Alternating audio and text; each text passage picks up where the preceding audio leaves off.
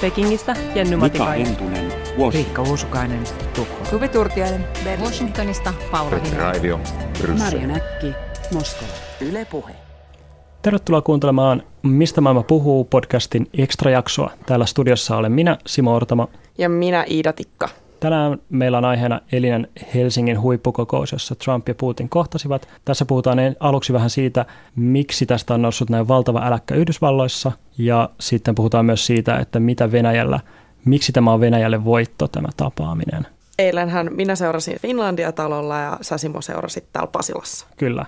Eiköhän tässä lähdetä suoraan, suoraan asiaan. Eli Ida, mikä sinulle jäi päällimmäiseksi mieleen näistä tapaamisista? No kyllä ehdottomasti tämä Trumpin erikoinen valinta, eli Putin omien tiedusteluorganisaatioiden ohi, niin on totta kai ollut se tämän päivän kuuma asia ja varsinkin tuo Yhdysvalloissa järkyttänyt kommentti, joka totta kai jäi päällimmäiseksi sen lisäksi, että Putin oli erittäin tyytyväisen näköinen koko tämän tapaamisen ajan. Joo, sellainen velmuhymyn näkö kyllä kasvoilla. Kuunnellaan ihan aluksi, mitä CNN kuuluisa Anderson Cooper sanoi heti, kun tämä tiedotustilaisuus oli päättynyt eilen Helsingissä. Uh, you have been watching perhaps one of the most disgraceful performances by an American president uh, at a summit in front of a Russian leader, uh, certainly that I've ever seen. Joo, eli tässä tosiaan Anderson Cooper sanoi, että tämä oli häpeällisin tiedotustilaisuus, minkä hän on koskaan nähnyt Amerikan presidentiltä ja Venäjän presidentin läsnä ollessa. Tämä kommentti heijasteli aika paljon sitä, mitä Amerikassa illalla puhuttiin, eli, eli ihmiset olivat järkyttyneitä, sekä demokraatit että republikaanit. Trumpin omia tukijoita ei oikeastaan löytynyt aluksi ainakaan esimerkiksi Fox News uutiskanavalla, joka yleensä aina löytää positiivista sanottavaa Trumpista, niin oli hyvin, hyvin hiljaista siellä. Jopa Newt Gingrich, joka on hänen, hänen vakaa tukija oli, että hän tarvitaan selityksiä Trumpilta ja nopeasti. Niin, että tätähän syytettiin jopa maan petturuudeksi suoraan Joo, tämän tosi, tosi, jälkeen. kovia, tosi kovia sanoja kuultiin. Ida, sä seurasit koko tiekka, tiedotustilaisuuden, kirjoitit siitä analyysin heti perään. Mitä, mistä sun mielestä tämä kohu nousi? No kyllä se oli ehdottomasti nyt se, että hän siinä seistessään Putinin vieressä suoraan kysymykseen, valitsetko Putinin vai luotatko ennemmin omiin tiedusteluorganisaatioihisi, niin hän ei antanut suoraa vastausta, sanoi jotain servereistä ja sen jälkeen siitä ei siis selkeästi se mielikuva, että Putin tässä nyt valittiin, että omiin tiedusteluorganisaatioihin luoteta. Ja vaikka Trump yritti kääntää keskustelua servereihin, niin todellisuudessahan yhdysvaltalaisia toimittajia kiinnosti pelkästään tämä Venäjä-tutkinta. Ja mikä oli mun mielestä todella kiinnostavaa tässä tiedotustilaisuudessa oli se, että yleensä kun valtionmiehet tapaavat, niin etukäteen sovitaan, että esimerkiksi kummankin maan toimittajat saavat kaksi kysymystä. Ja tässä tapauksessa Venäjän kysymykset meni Interfaxille ja Russia Todaylle ja sitten kansainväliset kysymykset menivät Reutersille ja taisi olla AP toinen, eli uutistoimistoille.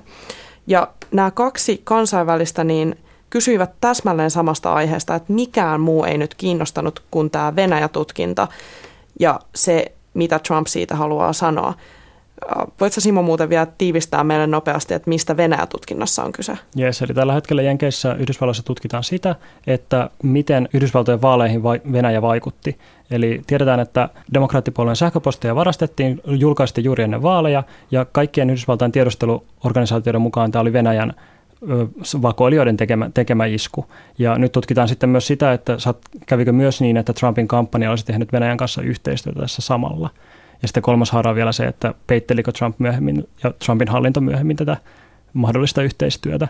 Ja, ja nyt tosiaan uusi käänne oli se, että perjantaina ö, tämä erikoistutkija Mallory, joka tätä hommaa penkoo, niin ö, nimesi 12 venäläistä, jotka ovat syytteissä tästä niin, niin hakkeroinnista. Ja nämä venäläiset ovat Malloryn mukaan siis sotilastiedustelu GRUn agentteja. Ja Venäjällähän on muuten oltu tosi vaikuttuneita siitä, että, tai siis tietyt mediat, eli siis vähän tällaiset vapaammat mediat on ollut vaikuttuneita siitä, että Yhdysvallat on onnistunut kaivamaan nimet näille GRUn sotilastiedustelun upseereille, koska kyseessä on siis Venäjän salaisin tiedustelupalvelu, josta kukaan ei oikein tiedä mitään.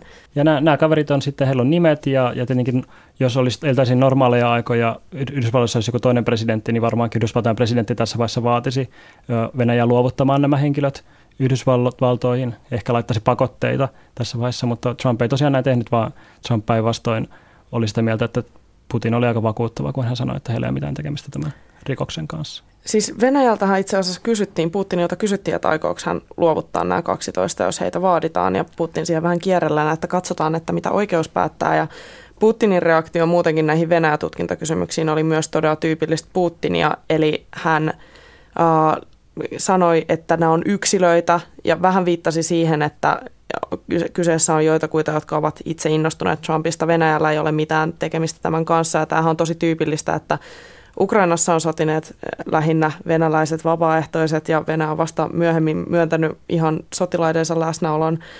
Ja toisaalta näissä hakkeroinneissa Putin on aiemminkin viitannut NS-isänmaallisiin hakkeroihin, jotka on itsenäisesti omista patriottisista tunteistaan lähteneet hakkeroimaan Yhdysvaltojen vaaleja. Jep. Tässä Putin taisi sanoa myöskin, että tota, he voivat kyllä ottaa apua, jos tarvii näiden 12 tyypin kuulusteluihin. Joo, varmasti. Venäjä antaa apua. Siellä sitten, sitten, sitten Venäjä tota, poliisit kuulostelee tiedustelupalvelun kavereita. Ja, ja Trump muuten sanoi tähän, että tota, kuulostaa hienolta, tämä oli tosi reilu tarjous. Joo, loistavaa. Sitä kuulustelua odotellessa.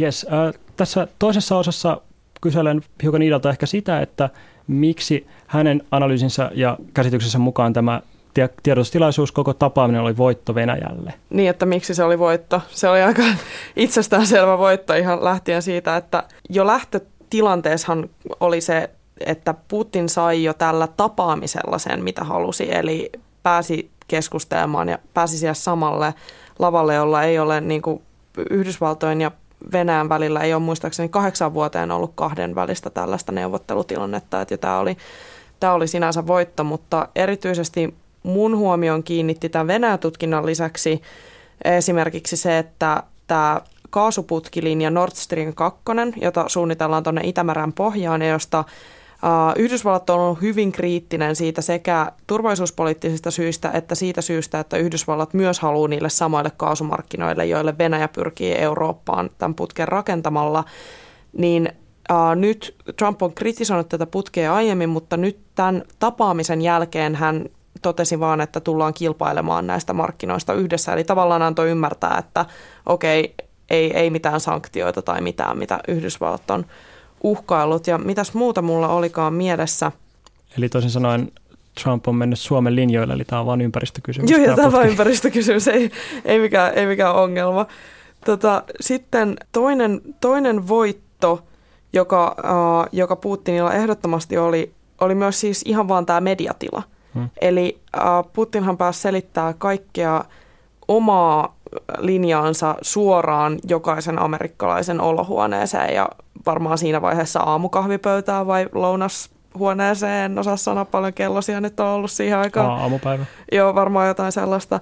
Ja siis erityisesti mua vähän niin kuin, vähän niin kuin jos, jos, ei, jos ei vähän ärsyttäisi, niin huvittaisi, niin tämä, että Putin otti jälleen puheeksi tällaiset asiat kuin Bill Browderin, joka on äh, tällainen amerikkalainen äh, sijoittaja, joka on hyvin voimakkaasti kampanjoinut Putinia vastaan ja sen seurauksena on tullutkin tällainen Magnitski-laki Yhdysvaltoihin, joka, jonka voi tavallaan nähdä ensimmäisenä, sanktioiden ensimmäisenä askeleena jo hyvin, ennen, hyvin paljon ennen Krimin tapahtumia.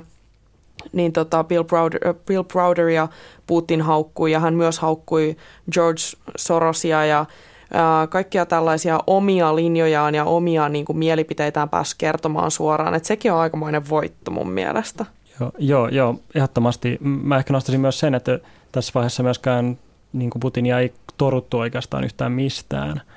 Kuitenkin Yhdysvallat niin virallisesti pitää niin kuin krimin vallottamista laittomana, on huolissaan näistä, just näistä tota, hakkeroinneista, siitä, että Venäjä, Venäjä epäillään myrkyttäneen Britanniassa niin, entisen vakoojan.